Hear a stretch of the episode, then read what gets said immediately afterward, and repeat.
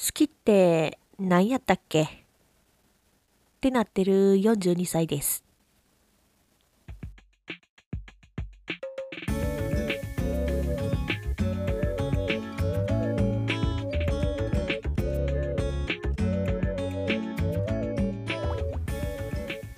このポッドキャストは猫好きおばさん猫村が日常の出来事や感じたことあとはいろんなテーマをもとにゆるーく雑談する番組です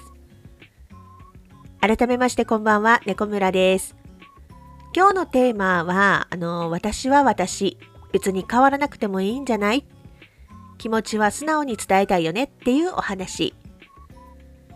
ということであの去年失恋してからね新しい恋を始めたいとか素敵な男性と出会いたいとか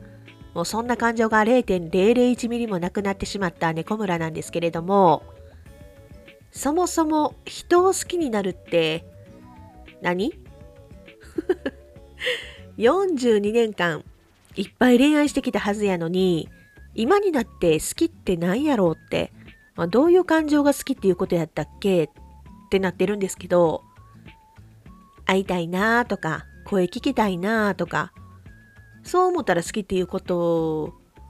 なんかねうーんなんかいやらしい話じゃなく純粋にその人に触れたいなとかまあそういう感情ということですよねきっと。基本的に私はあの恋愛体質やからいつでも恋愛しときたいし恋人ができてもね恋人中心で生活が回る人なんですよね。好きになったら好きってもうめちゃくちゃ言いたいし愛情表現はいつでも全力でするタイプ。でよくね重いって言われるんですよ。なんか負担になるとかね言われるんですよね。もう俺俺ってならんといてほしい。俺に執着せんといてほしい。猫村は猫村で自分の好きなこともやって自分の時間をちゃんと持ってほしいと。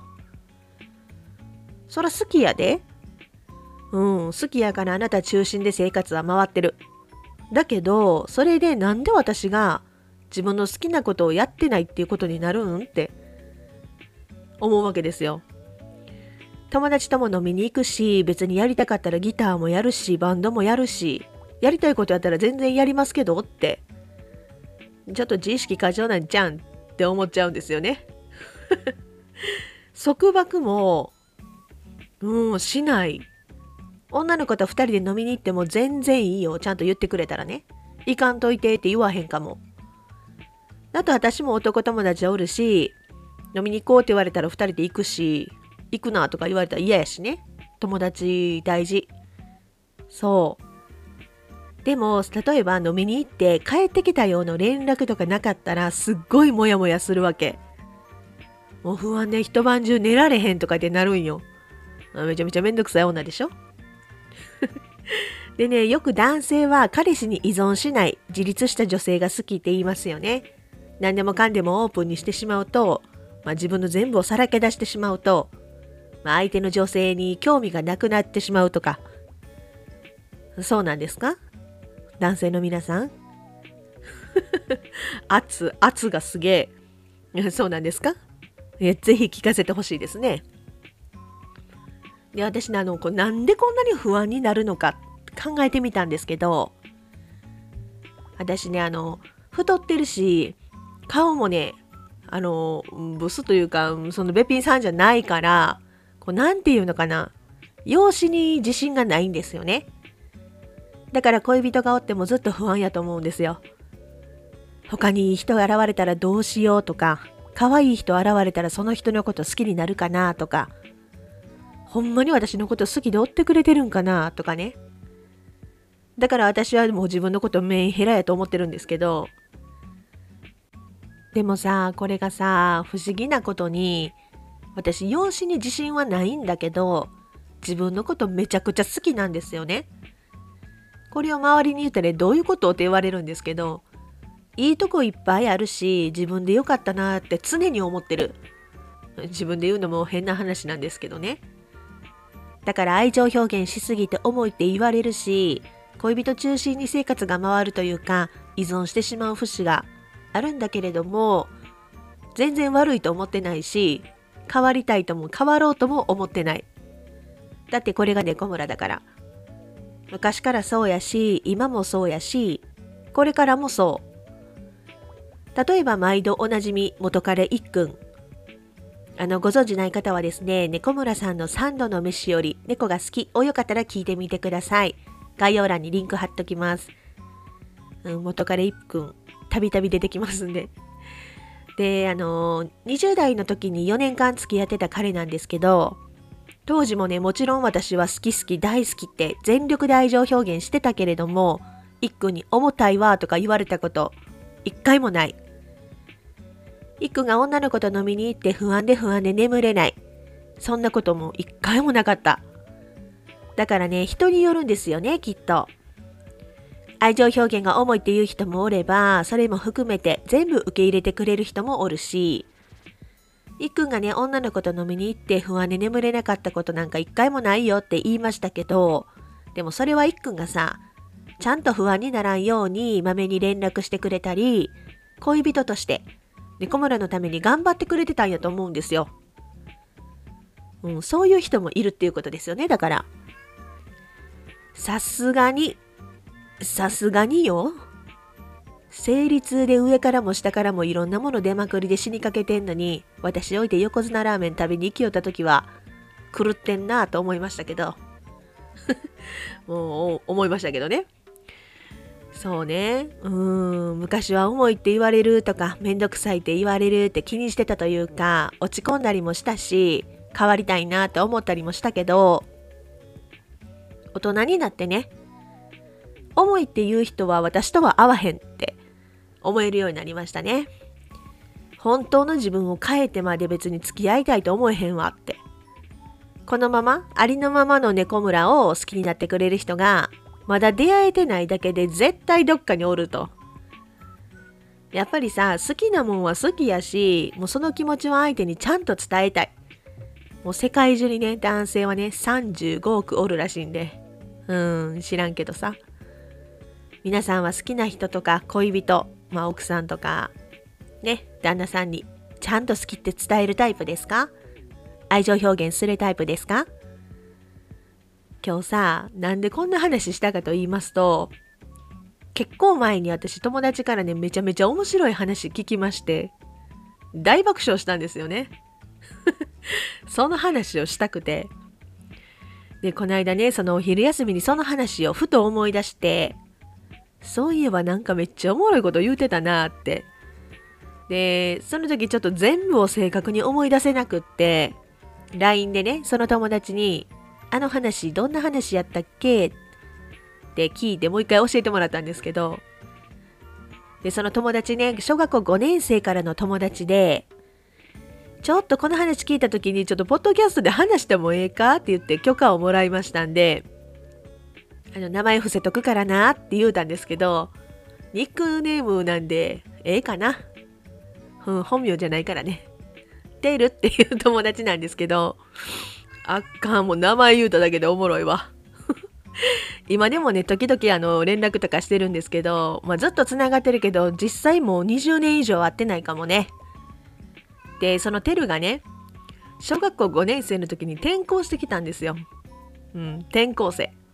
で惚れっぽい猫村をね案の定好きになりまして。なんかねあのおしゃれなんかシティボーイ？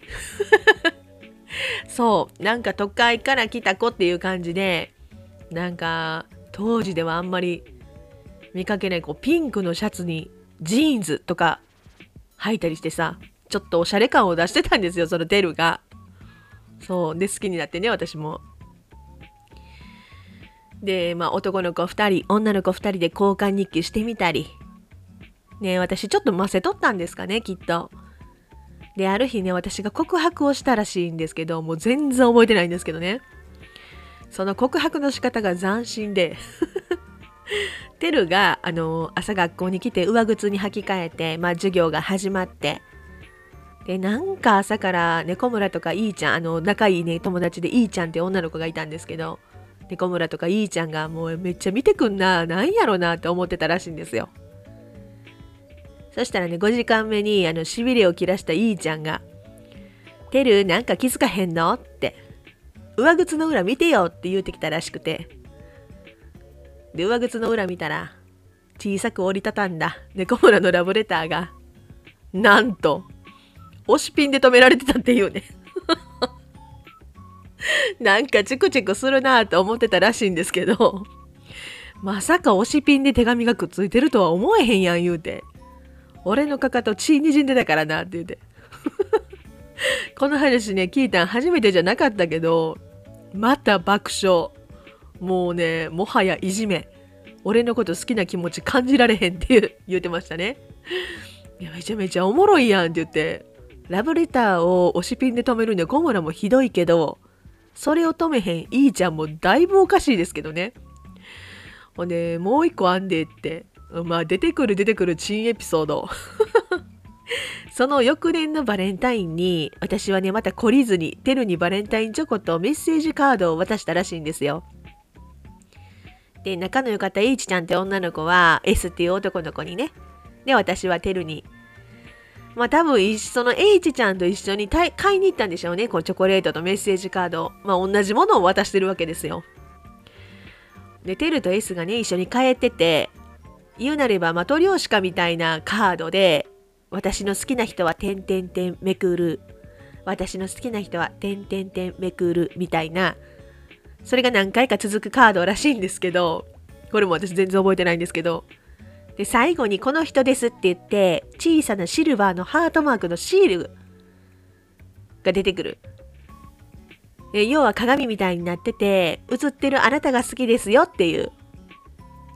そんなカードだったらしいんですけどね。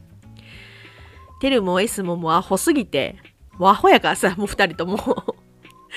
それが分からず、このシールの下に名前が書いてんねん。言うて必死に剥がしたらカードボロボロになった。その説はすまんって言うて。